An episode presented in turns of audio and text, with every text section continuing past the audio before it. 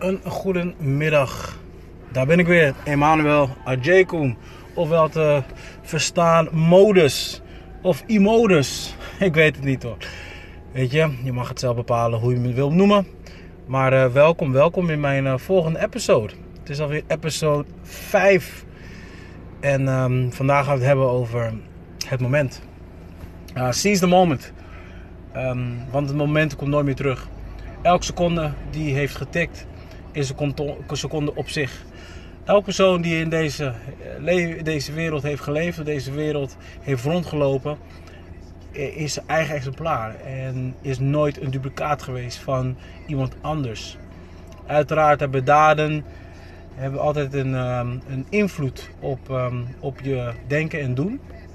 Maar jouw DNA is nog steeds dat stukje unieke DNA wat je hebt.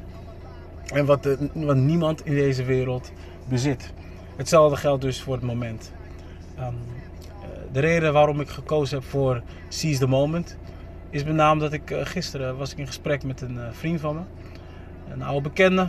Vroeger gingen we vaak met elkaar uit en we, we gingen naar verschillende festivals en het is een hele grote man, 2 meter 3, breed, en gewoon een opvallende type waar vooral veel vrouwen uh, dol op waren. Hè? Met heel veel tattoos. En, uh, het was gewoon echt een alfa man. En wat hem gebeurd is de afgelopen periode is, um, is dat hij zijn... Uh, ja, hij heeft een motorongeluk gehad. Waardoor zijn, ja, zijn middengedeelte bijna verbruiseld was. En hij hopelijk niet verlamd zal gaan raken. Maar hij zit wel in een hele lange revalidatieproces. En um, ja, het is natuurlijk heel sneu. Het is nu alweer uh, vijf maanden geleden. En nu pas begint zijn revalidatieproces. En um, dan ga je toch wel nadenken natuurlijk. Bij zo'n zo, zo situatie van oké, um, wat voor wensen had hij eigenlijk? Hè? Want hij was een vervente uh, motorrijder. Daardoor kwam die ongeluk, uh, ongeluk ook trouwens. En je gaat toch bij jezelf te raden van wauw, hè, um, hij dacht, joh, ik heb getraind en ik ga terug naar huis. En we, gaan weer gewoon verder op de, op de orde van de dag. En voordat je het weet, voordat je het weet, heb je een ongeluk en ben je aan het vechten voor je leven. En hoop je dat je kan lopen. Hè? Het meest vanzelfsprekende is dan niet meer vanzelfsprekend. En het moment dat vanzelfsprekend leek, lijkt heel ver weg. Dus daar wil ik het over hebben. Over dat je het moment moet pakken. Als je aan het uh, nadenken bent over bepaalde dingen waar wat je nog niet durft. Hè? Wat, wat, is nou, wat is het nou wat, wat, wat je tegenhoudt? En daar had hij het over gisteren. Gisteren zei hij van, joh Emmanuel. En zo hoorde heb ik hem nooit gehoord. Hè? Maar hè, blijkbaar is bij hem de realisatie gekomen van... Hé, hey, Emmanuel, ik zie dat je van alles doet en ik zie dat het goed gaat met je. Maar als er iets is in jouw leven dat je ooit wilt gaan doen, zoals reizen of uh, het liefde van je leven toelaten. Want liefde is nou daadwerkelijk toch een mooie, een, mooie, een mooi ding, maar je moet het natuurlijk wel toelaten in je leven. Of is er iets wat je gewoon niet durft, maar toch wel wil doen? Please, doe het, zei hij. Doe het alsjeblieft, want ik lig hier. Ik lig hier met, uh, met de verbrijzelde uh, ruggengraat. ik kan niet lopen. Ik doe mijn best om dat wel te gaan doen natuurlijk. Maar nu is dat niet vanzelfsprekend. Het meest vanzelfsprekende, het lopen, is niet meer vanzelfsprekend geworden. Dus dat wou hij benadrukken. Manuel, doe het. AUB. En kijk, het is niet een wake-up call, uh, zozeer, uh, naar mij toe. Want ik, ik, ben me van bewust van dat je elk moment moet vastpakken en dat elk moment nooit meer terugkomt. Maar ik wil dit wel even doorgeven aan jullie. Uh, vooral de jongeren onder ons, die denken dat ze dat ze zichzelf moeten bewijzen tegenover een ander. Terwijl je eigenlijk uh, hoef je dat niet eens te doen. Uh, het enige persoon aan wie je wat moet bewijzen is nog steeds jezelf. En uh, dat, dat, dat, dat, dat is een, als je dat realiseert, dan is dat een hele grote winst die je behaald hebt naar jezelf toe. Ehm, vandaag bijvoorbeeld tijdens een eh, netwerksessie, wat ik elke donderdagochtend doe, we beginnen om 7 uur. De bedoeling is uh, dat geven en nemen op basis van het netwerk die je hebt. En ik had eh, tijdens mijn 60 seconden pitch had ik ehm, als spreuk gebruikt dat het mooiste wat je kan doen is jezelf zijn. En dat is tegelijkertijd ook het moeilijkste wat je kan doen in deze maatschappij.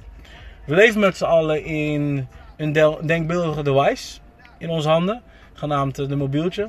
En we hebben een wereld gecreëerd in onze mobieltje in vorm van verschillende social media outlets zoals een, een Facebook, zoals een Instagram, zoals een, een, een LinkedIn, um, Snapchat, uh, Twitter, noem maar op.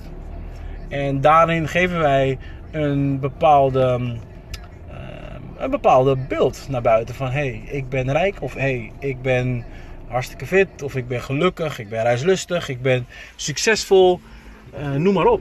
En, en, en ik wil niet zeggen dat dat niet zo is. Ik hoop van harte dat het goed met je gaat en dat, en dat je ook alles bereikt hebt wat je wilt bereiken. Maar we moeten ons natuurlijk niet voor gek houden. Want als jij leeft voor een ander, dan zal je ook altijd het gevoel hebben dat je, dat je nooit genoeg hebt. En dan zal je altijd het gevoel hebben dat, dat, je, dat je nooit bent uitgerend. En weet wat er dan gebeurt om je heen? Wat er dan om je heen gebeurt is dat je het moment hebt gemist. Het moment hebt gemist van, van uh, voldoening. En het moment hebt gemist van dat het goed is zo. En met het goed is zo bedoel ik niet dat je moet stil moet staan en maar moet opgeven in het leven. Totaal niet. Maar wel dat je heel erg tevreden bent in je own skin, in je eigen huid. En dat voor jou het wel goed is zo. En dat je om je heen kijkt. Dat je je bewust bent van het moment. Dat je bewust bent van elke adem die je, die inademt uitademt. En dat je ook bewust bent van, van je omgeving. En dat je ook bewust bent van de invloed die jij kan uitoefenen op mensen. Positief, negatief. Maar wel in ieder geval dat je, dat je echt inziet van wat je aan het doen bent. En niet dat je wordt geleefd. Want vele mensen tegenwoordig worden geleefd door verwachtingen. Verwachtingen die de maatschappij ons onbewust, hè, ik wil benadrukken, onbewust wordt toebedeeld. En je moet jezelf bij jezelf te raden gaan van ben ik wel goed bezig? Als ik word geleefd en ik het gevoel dat ik maar aan het rennen ben.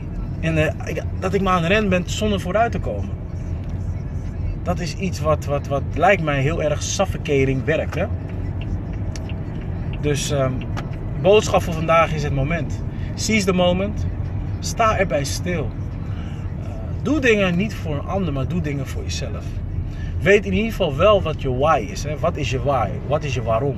Waarom doe je bepaalde dingen? Doe je het voor je kinderen? Doe je het voor je vrouw? Doe je het voor je ouders? Doe je het voor uh, jezelf? Uh, hè? Zorg ervoor dat je wel een, een waarom hebt. En als je een waarom hebt, zorg ervoor dat je stilstaat bij het moment. Zorg ervoor dat je stilstaat bij elke vooruitgang. Zorg er ook voor dat je stilstaat bij elke achteruitgang. Want hè, er is niet zoiets als een mislukking. Er is zoiets als feedback. Dat je hè, na het vallen weer opstaat en weer verder gaat. En nogmaals bewust bent van het moment. Seize the moment, people. Seize the moment. Modus, focus. Ciao.